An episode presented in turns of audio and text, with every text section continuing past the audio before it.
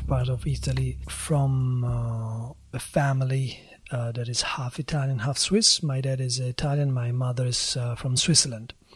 Hence, I I'm a dual citizen, so I hold uh, Italian and Swiss uh, citizenship. I did my first studies, obviously, of music in in Italy. Started piano playing when I was relatively young, seven, eight, and uh, I uh, undertook more uh, committed uh, musical studies when I was 10, 11. Eventually, I went to the Conservatory of Milano to study composition, electronic music, and conducting and choir, choir conducting. This eventually led a further let's say, step of my music and academic path, which was uh, Paris. After my studies in, in, in Milano, I I went to Paris to do this uh, year long uh, sort of master in uh, composition electronic music, which I believe it's now two years long program. Where was this? Was this was this IRCAM? At IRCAM, yeah. Okay, got so many IRCAM people I talked to. Yeah, well, the the point is that also before you mention, you say, "Oh, you're a Columbia guy." I mean, uh, sometimes institutions are. It's a little bit like traveling through countries. You know, you wanna you wanna visit them, you wanna see uh, what they do, what they have to offer, what's their take on life and on all sorts of aspects. So that's how I see a little bit uh, academia, especially uh, when you have the chance to change countries, which obviously comes along with an important cultural change.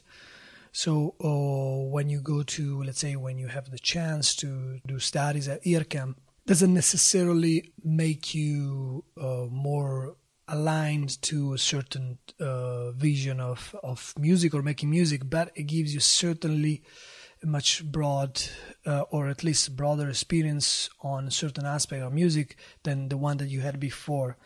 So for me, uh, going to whether it was Paris or New York were always opportunities and chances for me to explore, to have a, a wider overview of important uh, players in the in the in the music in the contemporary music uh, world.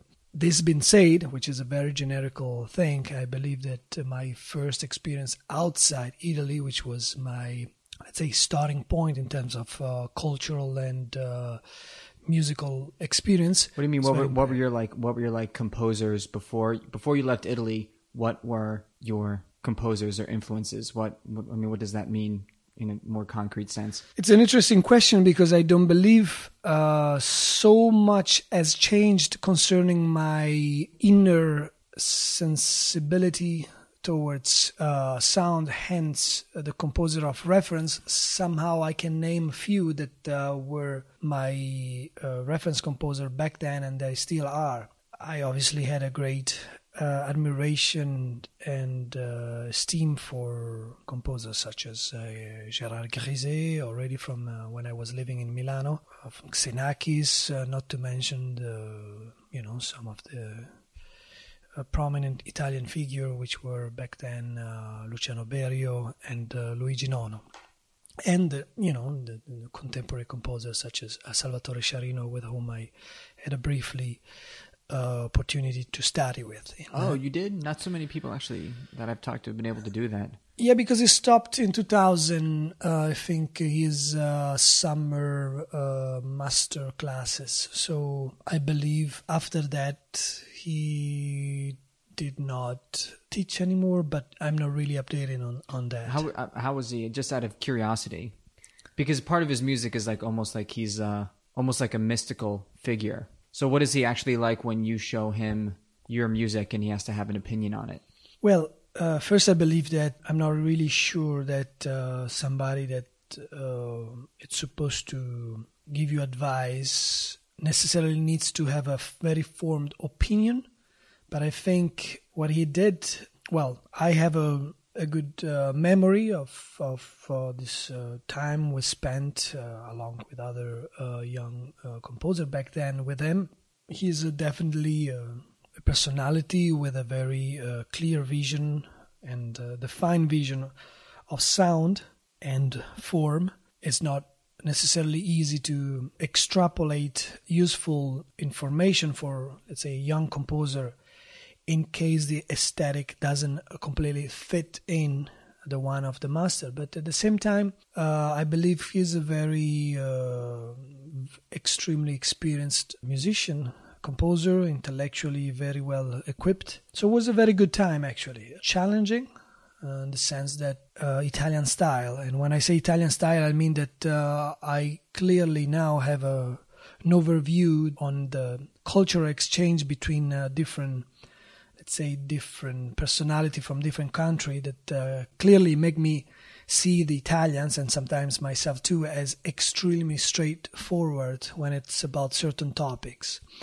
So I remember, for instance, I can mention you in Milano, just to, to expand a little bit the conversation when I was studying at the conservatory. I think I, th- there was a daily fierce and intense conversation on the border of uh, fight was uh, kind of uh, normal to have in composition class just uh, disputing and discussing very how can i put it very in an animated way over certain topics, a certain uh, ideals and, and vision about uh, contemporary music. I think I went through a different spectrum of uh, how you should, how people can uh, explore their own uh, vision of, on, on those topics, and was very intrigued that, for instance, a, a different academia, like uh, in the States, there is a certain politeness or certain formality somehow that wouldn't give you the opportunity to be so straightforward as you know I had the chance to experience in Italy. What do you mean by straightforward? By like you're wrong.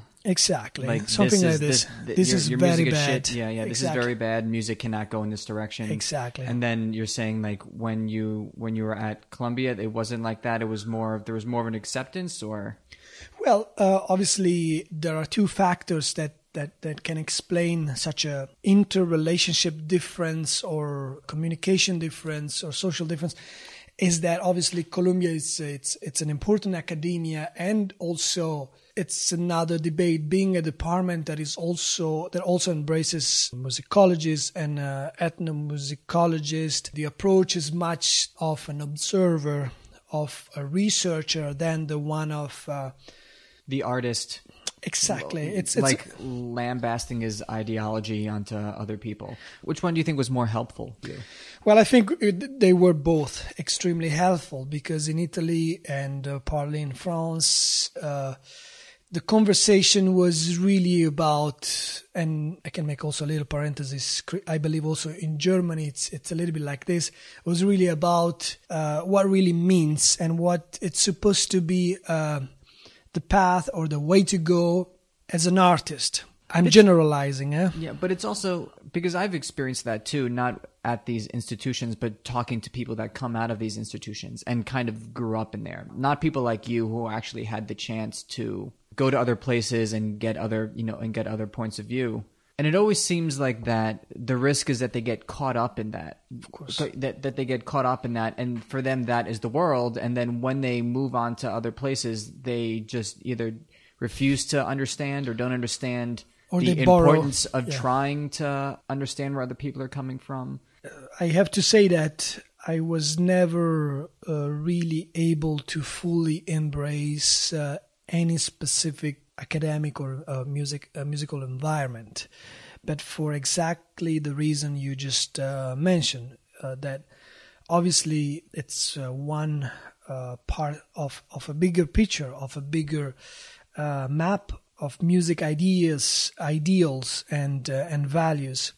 So I always sensed and smelled a little bit of ignorance within certain uh, extremely ideologically charged uh, statement or behavior.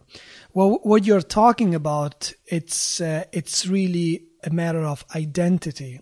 A lot of people, for the passion they have uh, for the topic, for the necessity of uh, understandably being accepted by a community, they embrace the, the, the same uh, community's values and ideals.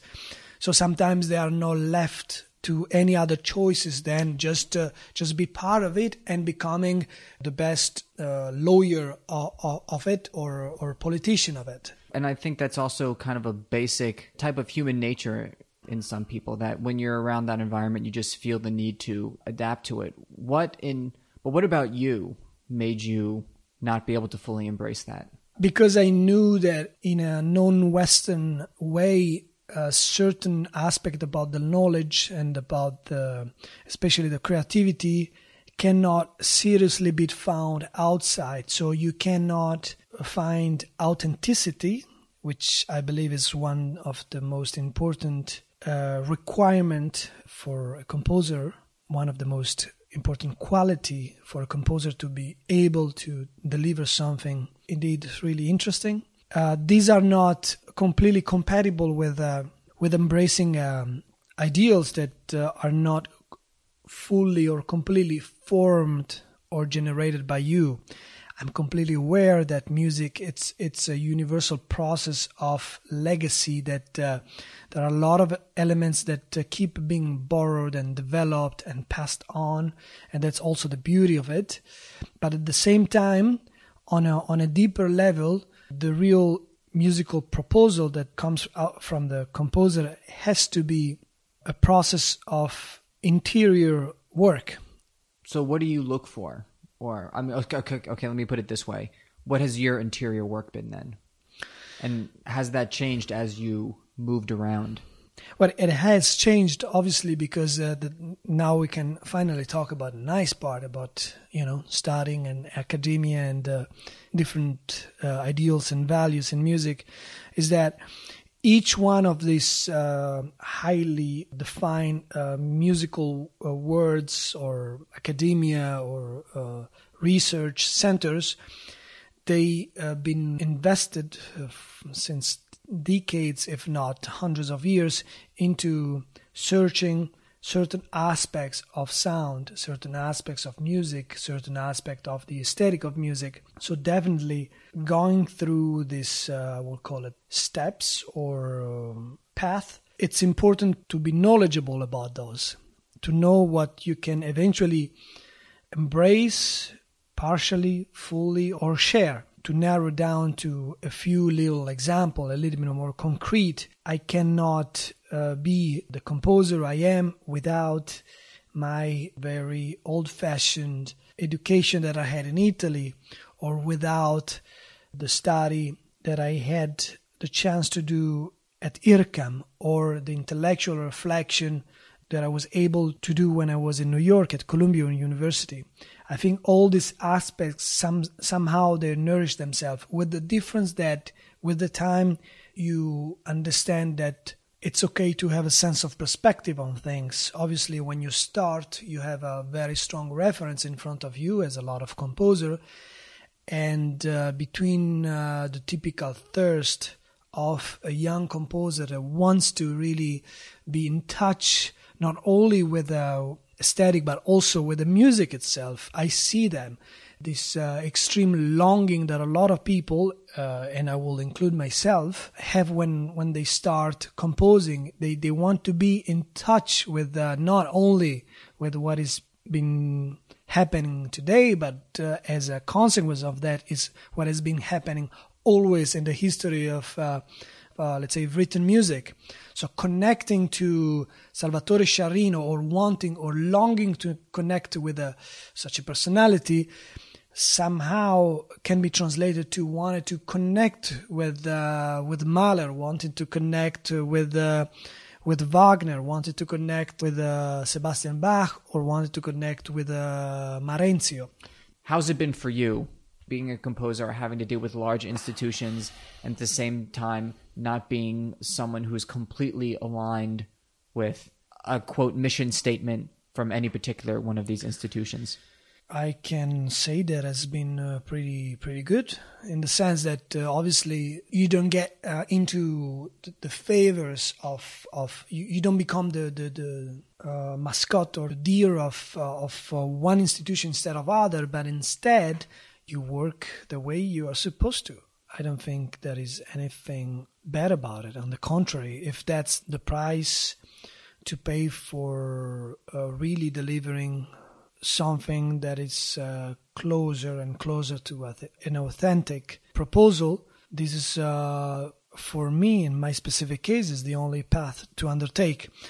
And in concrete, in concrete terms, I never had any particular problem. Obviously, on the short terms, uh, especially when you're a young composer, you understand that you know certain institution might not understand you, but on the other way is that a certain musician, which you have a good esteem, they understand you more because they understand what's behind you and behind you know what what what you're doing. So at the end, I haven't suffered that so much. I mean. Uh, obviously if you are a little bit weak and in need of fatherly approval well you know that might be not uh, the best uh, you know path uh, way to go but I, I think composers shouldn't really follow into that uh, little trap when did you realize that it was the synthesis route for you i think early 20s but synthesis is not is not probably the, the appropriate um, uh, term. When did you know? When, okay, let me put yeah. it this way. When did you know that it wasn't just going to be one view from a particular institution that was going to satisfy your aesthetic needs? For me, it's rather simple. We are uh, subject to uh, such an amount of great expression of creativity that belongs to uh, all corners of this planet and to all corners of history of music that uh, being uh, locked in in a very little partial part of it is just stupid. It's just completely pointless. Uh, why i should renounce to my uh, most intimate admiration of the last movement of the Schubert symphony without knowing the unfinished one without uh, uh with knowing obviously I'm not going to write something like this but I should be given the space of embracing all aspects of what in my case I consider extremely transcendental beauty from any outlets of music without having an immediate moral judgment uh, on it, which will obviously manipulate my thinking, my creativity. So, what I'm saying, what I'm trying to say is that school, it's important to have a sense of structure, to have a sense of discipline, to have a sense of craftsmanship, and then has to be abandoned. It's a little bit like knowledge knowledge in the sense of accumulation it's completely useless. Everyone has to has his own access to the knowledge and understand which part of it it's has an empathy with you and that's why we are completely different. But we have to stretch this part that makes you different than me than you liking exactly this measure of that symphony for some known and unknown reason. It's not the point. The point is that you have to focus on that thing. And it's not me telling you, oh, look, but this, you know, it's a little bit, uh, why do you like it? You know, this is not exactly interesting for our purposes of this or that. You understand? Yeah, that's like the argument had in a bar after a concert. yeah, isn't it? Yeah. Exactly. Yeah, yeah. Exactly. You know, that's the best part. Um, how old are you? 36. okay, so do you feel like you're less open to things now because you're settled a little bit? Do you think something could still happen to you, like an outside influence, since you're open to that, that com- completely make a paradigm shift in the way you approach things? Speaking personally, I feel like because I'm, you know, I'm 30 now, so I think back to when I was 23, 24, and I'm like, oh, I'm I'm a little bit more like concrete in what a I'll say is good and bad, and what I'll accept and not accept. Do you think you're still open open to that? This is exactly what I'm fighting against. It is a fight, though, isn't it? You're like, well, it is like, a oh, fight shit, I'm becoming an old man. Well, no, but, but the point is that the, the comfort, the place of comfort, not that you have be on, you know, in a constant fight, you know, I mean, we, we, we want to avoid a uh, neurosis per se, but the reason why I wanted to avoid in first place uh, an affiliation to a certain movement instead of a certain aesthetic. It was because I knew what kind of tricks, what kind of uh, traps would have been uh, there for me and for my freedom. Yeah, that cynical attitude is very healthy. Yeah, I mean, cynical but constructive. You know? Yeah, that's what I mean. I mean, I don't mean like cynical, like screw that, that stinks, but like that's interesting, but there's that's not it. Exactly. That's that's not it. At the beginning of your question, say, do you feel I don't know less open because of my path or you know where I stand in my career? It's exactly the opposite. My process, it's a process of liberation. It's a process of realization. So for the less free that I was as a manipulated uh, student, as you know, I'm exaggerating Yeah, for the sake of uh, Yeah, yeah, you know, for the sake of uh, you know. I think people will be able to filter that and know that it's just like by that you mean some stodgy professor who goes, "Don't use major thirds," or something like that. Yeah, Exactly. Uh, the process here is exactly that. So I go from a place where a lot of strong forces and morals and ideas and value are fundamentally bombarded to you and you you know you're there trying to get some you know avoid uh, some else to a process where you try to find more and more authenticity. Hence, now I'm more free than ever before. Uh, let's say my openness, my my my posture towards any outside reference, it's even stronger than than before. Now I have no single internal conflict when I listen to Dub Master, which is a French uh, techno DJ, uh, to uh, South African uh, musicians. yeah. You have no internal posture as opposed to what you'll accept and like, and also what you'll be able to make an argument for about what you think is good. But there's also the idea of you have a career now. Listening to this cantata, it's something that seemed to have is getting a lot of. It's I mean extremely well produced, good recording that you gave me. That seems to be done on a pretty big scale. So now that you are in a place where you have a reputation and a unique style, isn't there kind of the pressure to stay consistent? That's a very good question. And I wanted to quote you a phrase of uh, Marcel Duchamp, which said, I have forced myself to contradict myself in order to avoid conforming to my own tastes. And it's somehow something that I fully embrace. And again, since we are talking about the expectation of uh, the system, our beautiful music system that is made by institution and festival that give us a lot of opportunities to, to create, to share the, the fruits of our intellectual and, uh, you know, somehow physical labor. They also have this kind of understandable expectation. I mean, uh, let's stop talking about me, but let's talk about, for instance, Ligeti. When Ligeti stopped late 60s, sorry, uh, yeah, late 60s, beginning of 70s, let's call it production, a series of oeuvre made by Cloud Technique and Textual, and then it shifted completely to a con- uh, different uh, language.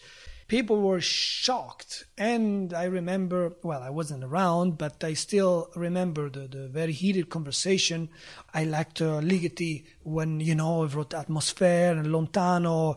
I mean, why he didn't write more of that music, you know, piano concerto, really, no, not good, you know. But, you know, but that's exactly the point. I mean, Ligeti was no stupid. Ligeti say, why I should repeat myself? What's the point of it? What's the point of me as a composer try to water down something that I already stated for the sake of what? To I don't know, to make a school of cloud technique or a textual system. I think that's what a lot of people go for, though. They think of, they're like, I'm going to stick to this and then hopefully build a school of thought around my ideas and create my own legacy or continue a legacy or be, you know, that he's definitely someone who avoided that. So is that basically the template for you? I mean, I'm not saying that you, you're actually predicting that at age 67 you're going to you're going to you're going to make this change but you're prepared or ready for something to uh, happen to you for you to hear some type of other influence and say okay i need to go instead of write orchestral music from now on i'm just going to bang on a snare drum and scream Yeah, I, I I'm uh, certainly not excluding it because uh, this is an extreme. I just gave a very extreme example. No, no, no, too. but Yeah, it, yeah. It, it is right. I, I believe that I really trust the composer as not only a model of uh, musical proposer, but as an expression of choice. The composer is not only somebody that is delivering music proposal, but is also showing you certain fundamental value about being an honest creator, an honest artist. And sometimes I might see this honesty as an expression of authenticity. So somebody that has the guts and the courage to just make an important shift, which obviously, you know, in the case of Ligeti was kind of radical, but still it made him produce other uh, wonderful uh, pieces of music. and it wasn't so much of a. It was audibly a radical shift. But Yeah, if you look at what's tech, yeah, but if you look at what's technically going on in that music, it actually makes a lot of sense craft wise. You know, it's the same kind of rhythmic overlaying that's happening, but maybe on a a, a more pulse like scale. Sometimes I feel like that idea of changing gears so fast, or that idea of kind of changing aesthetics based on influence, goes against the idea of refining your craft and further building up your craft. For example, I think sometimes I look back of years of just me just kind of taking stuff on and saying, oh, that's amazing. I need to do this now. That's amazing. I need to do this now. And sometimes I always feel like, I mean, okay, they're important for me to know other things, but it almost feels like I would, I could have also spent that time just getting good if I had just made a decision mm. about what I wanted to do. I could have spent time learning how to better technically execute what that one thing was. Was that also an issue for you, or do you feel like the trajectory of craft and the trajectory of aesthetics sometimes oppose one another? It's a very good point. I mean, I somehow endorse indulging for a while into certain sophistication and elaboration of uh, your own uh, language. I don't think uh, you should uh, give up easily. If you really believe in a certain idea, you have to refine it. You have to go to the place where, up until you have a sum of it, because otherwise, You're an amateur. otherwise you're an amateur. Yeah. Well, it's more than that. I think otherwise is you just give up too soon. The point is that the reason why we like and we love written music is that there is something uh, within the capacity of, combining things that it's part of the miracle of a beautiful piece, a fantastic and amazing and surprising and lively, lively piece. So, uh, what we certainly share, most of us, is that we do believe in written music. In, Fr- in, in French is l'écriture, in something that actually is the vehicle that is going to allow you to deliver your idea in its best achieved and refined way. So I do believe, which goes not in opposition which uh, what I said before on on being like an antenna ready to absorb uh, different uh, input, but at the same time to have a certain discipline towards your own uh, belief, to hold on for a while, for as much as you can, until you came up with something that you say, all right. Uh, this uh, concept is now achieved and it's now satisfied in the sense that is consumed. This is a Eastern uh, sutra that I used also in, in the cantata, which is very fascinating. That you have to do things, you have to, let's say, elaborate, develop, refine in order to consume that, but not consume in the sense of uh, uh, consummation, like a Western consummation, but because then they, they almost burn themselves, they almost transcend through your own action of uh, insisting and refining, elaborating. But that's what we also learn from from the past. It's one of the most beautiful uh, learning and teaching that you can have from the Renaissance polyphony, from from from uh, Baroque uh, counterpoint, and and so on, from from any form of accurate and sophisticated and inventive orchestration.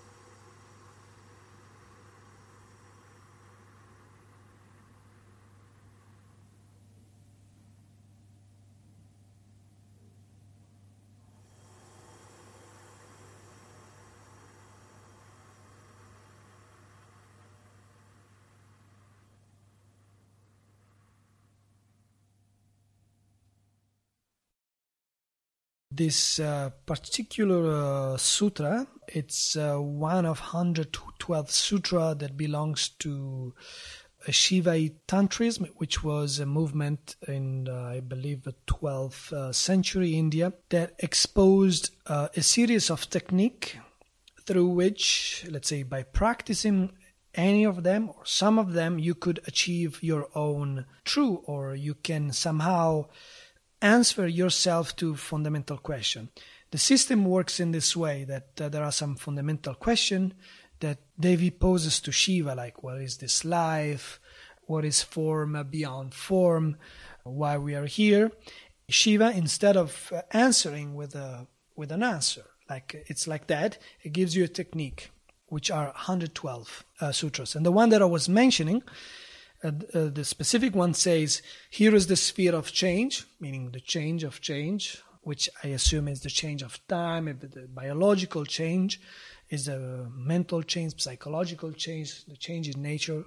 Through the change, consume the change. So the sutra is fundamentally asking you that if you want to really deal with a change, you have a third way, which is not denying, uh, not embracing, but transforming it by consuming, meaning that uh, you fundamentally accept change, you become completely aware of, of change in order to consume it, in order to uh, fundamentally transcend it. This is one of the sutras that I used for uh, for this cantata. This uh, quote of uh, Eastern of a specific part of Eastern philosophy has been uh, an interest of mine since a few years and I combine it to other uh, text that somehow from uh, more closer tradition of ours, from Western tradition, that I found were somehow delivering or sharing a similar message. So I combine uh, those texts of the Vijnana Bhairava Tantra, the, some excerpt of Lucrezio, which is a classic poet, and um, the Mary Magdalene Gospel, which are not apocryph text, so texts that are not uh, accepted and embraced by the church, but they are uh, supposed to belong to Mary Magdalene. And uh, all the, those uh, texts, in a sort of uh, hopefully non syncretic way, they share a common vision about existence. And I wanted to somehow pay tribute to this, uh, let's say, universal way of uh, seeing existence and a broader sense of religion through this uh, cantata. How do you technically execute some of these ideas? I mean, what you just described to me, and after hearing it, there's also, again, for lack of a better word, synthesis there. You know, not only in the music, but also in the ideas. And I'm wondering if there was a technical way that you decided to approach this to reflect that not only in the text but also in the the way the sounds are put together. I used uh, different layers of, um, let's say, as a source of uh, reference. I think uh, I try to enact a singing technique that works on this idea of exhaustion, of something that through the exhaustion uh, consumes uh, the change. So there was a almost like a, a quasi uh, figurative and behavior within uh, within the music to better deliver not only the meaning but also the content, the action that is uh, embodied, that is uh, encapsulated into into this um, text.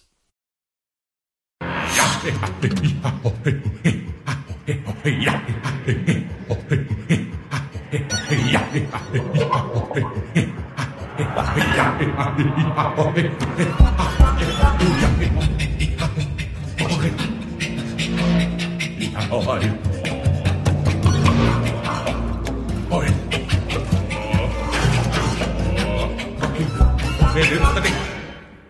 は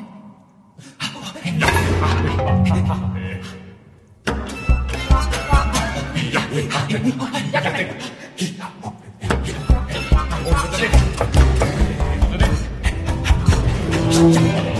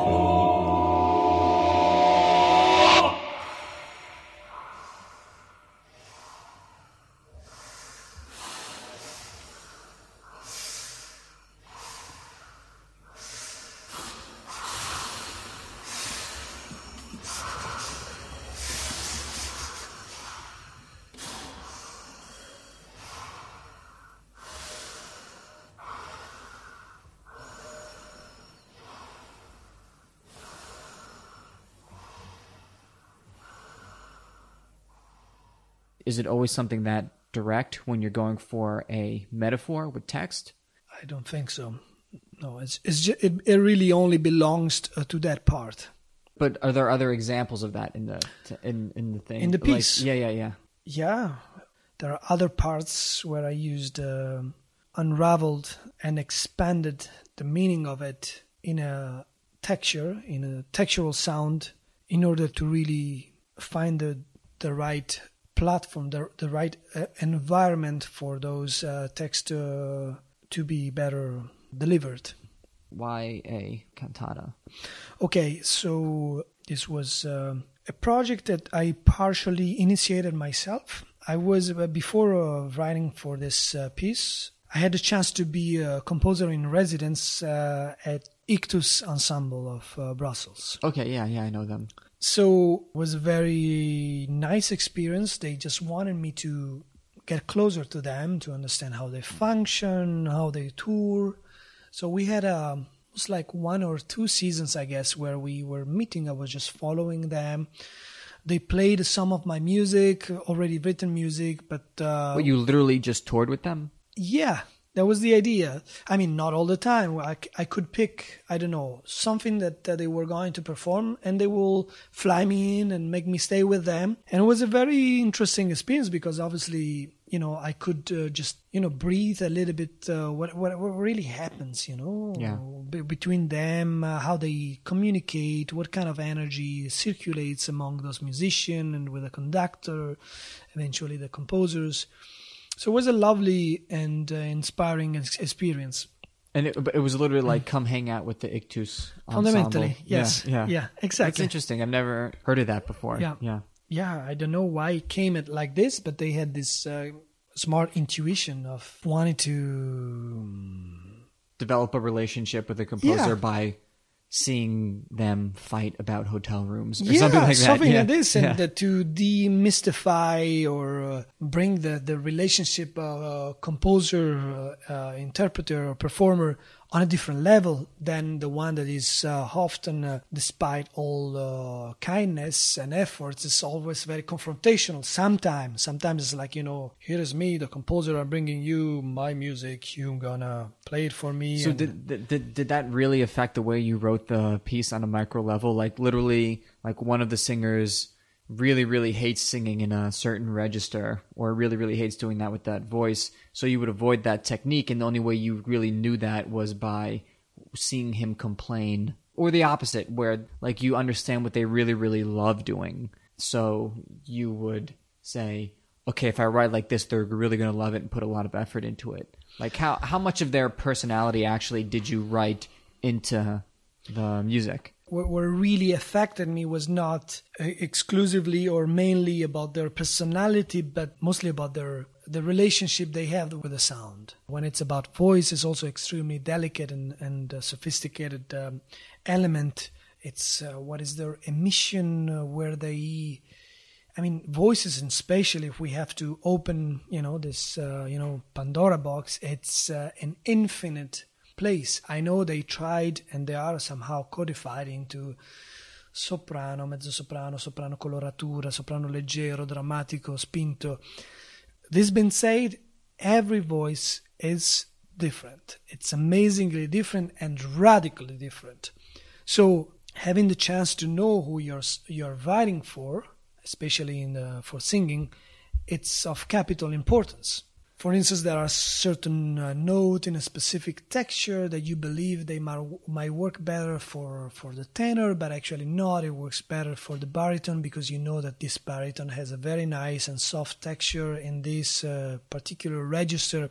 So having access to them, it really gives you, uh, let's say, a sound image that is more concrete besides the content obviously you know you can bridge between the projection that you put in your score and actually the how it's going to sound Yeah, that's the best way to work. It's no longer hy- hypothetical while you're writing it. course. You know, there's not some imaginary tenor that you don't know how they sound now. Yeah. yeah. You can actually work with what the material, the actual stuff of the sound, since you know what it is. Do you think that holds it back? Like now, it's too specific. Now only the Ictus ensemble can sing it. Oh, uh, no, actually, I had the, the pleasant surprise that uh, the, the piece has toured quite a lot and lately has been performed by another ensemble, uh, Collegium Novum Zurich. It's been performed at Ultraschall last year and then uh, in Zurich uh, Tonhalle also. And it was great. And it was a fabulous uh, experience for me because uh, naturally, well, Neue Vokalsolisten was were uh, the same. So the, the vocal ensemble was the same, but the ensemble, instrumental ensemble was different, and uh, that gave me a completely different um, perspective and pleasure on the piece because obviously when you change musician, you know, the piece somehow changes. I think they must have done some uh, quite experienced lately, I think, in Donaueschingen by asking three major European ensembles to perform the same uh, repertoire or, or three for same pieces and I've been told they sounded completely different. So about my piece, it wasn't completely different because I was around and everything, but I was really uh, enjoying. I mean, the the life of that piece. It's it's extremely touching because you say, "Oh, look at how beautiful." Because you know, with Ictus, you might have a more uh, rough, uh, straightforward, texturally um, grainy uh, sound, and with Collegium Novum Zurich, it's somehow uh, more transparent and uh, crystal clean because I don't know because uh, their strings have a different background because because their sound is different. You know, they come from a different uh, history. I mean, that's why we do written music. How long have you been working on this? I think it might have took me between 18 months and a couple of years, I guess. Okay, yeah. But my idea was that on one hand, I wanted, since several years, to pay a sort of tribute to this text that I mentioned you about it, the Vijnana Bhairava Tantra. And on the other hand, on a exclusively musical uh, point of view, I needed to bring together several aspects of um, of what I've done musically, which were instrumental pieces, solo pieces, and vocal pieces. I wanted to find somehow a consistent uh, work that could deliver in one experience, in one performance, the best I could do and I could share from my previous experience. So, in this case, the terms of synthesis can be kind of appropriate. I wanted to embrace all of this under one experience uh, only. And then I start working on it, and obviously, because of the nature of the test, because of the intertwining relationship of the text, I needed to have a certain space, a certain margin of maneuvering. It's such a vast, expensive ideas that you need lots of different permutations of instruments to be able to execute it. Yeah. Indeed. But I'm, I'm basically maybe just even curious on a technical level. Sure. Like, okay, so what's the total orchestration? Like, Sure. Ictus ensemble and 12 instruments. yeah. Three of them are soloists. Uh, I call them uh, trio concertante, almost like a, uh quasi soloist. So we have this group of three low sized, low pitched instrument, tubax, Paetzold contrabass, and bass flute. It's 12 plus 3 and plus 6 voices. So I wanted to not have a clear distinction between the, the vocal ensemble and uh, and the soloist. So I tried to work things somehow organically, in a way that there are three major players, which is the instrumental ensemble, the vocal ensemble, and the trio concertante. This uh, trio that works as a standalone music entity and as you know in conjunction with the with the instrumental ensemble and the vocal ensemble. So starting from this music material which was obviously uh, the strong starting point because you know that the instrumentation determines uh, already the direction you're going. But obviously since i've chosen it you know i chosen for aesthetical reason. I chosen because i knew that i wanted to to explore and elaborate certain aspects of music related to those aspects. And then uh, I simply structured the piece according to the text and the function that I wanted to give it. And uh, formally, uh, it ended up uh, being a piece built in uh, four sections uh, internal subsection, but I try to work the form in a very uh, transparent and, and crystal clean way. Form for me is extremely important. It's the way uh, to deliver any kind of message in its best way. Without a perfect form, there is no perfect piece. And since you asked me about how did you came up, uh, how did you build the piece, I probably should say that my way of conceiving form it's uh, it's a it's a dynamic way, which means that I have uh, often an overview, uh, let's say a generic perception of form, but then what ha- what happened ultimately, it's a dynamic process. Means that the the ultimate form, it always crystallize or define or finalized by the content in itself. So is the content is the is the object, the internal object that define the forms. Is that the, are the internal objects that have the last say how the form has to behave. So the formal idea, the overall structure exists, but actually when it comes down into to proportions, to final proportion, it's about the consumption. To just requote one of this uh, earlier uh, concept, is the consumption of those objects that finalize, uh, levigate the alchemy of, of the form. You're not just simply taking material and stuffing it into No, what you know whatever form over however many minutes the thing has to be. It's how long can this go on for? How, when does it have to stop? it's it's closer to borrow a, a common uh, visual representation to having a a block of marble and to define uh, let's say the, the the shape of it because of the content Well, I think that's a good place to leave it. Maybe it's not, but I'll like switch it around. That's weird. No, no, absolutely. Ending on marble. Yeah, Exactly. yeah, ending on marble. Oh Yeah. man, yeah. So uh, thank you for doing this. Thank you very much. My pleasure.